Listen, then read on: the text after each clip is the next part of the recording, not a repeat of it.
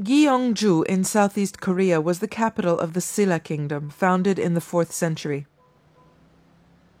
These large grass mounds are the royal tombs of the House of Silla. The Cheonmachong, or the Tomb of the Heavenly Horse, was built in the 6th century.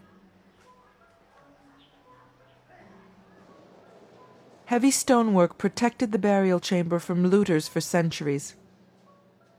When the tomb was finally opened, numerous gold treasures were found inside.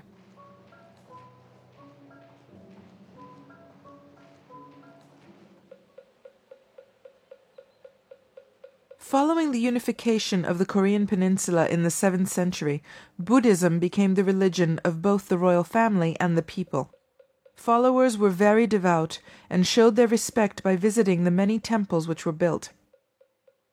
Bunhwangsa Temple, one of the most important Buddhist temples in the country, was founded during the Silla period. As per ancient Korean custom, it was built entirely from stone rather than bricks or wood. In the Tap Valley, many Buddhist images have been carved on various rocks, and statues were made in the small caves. This unique four sided stone Buddha is in the Gulbulsa temple.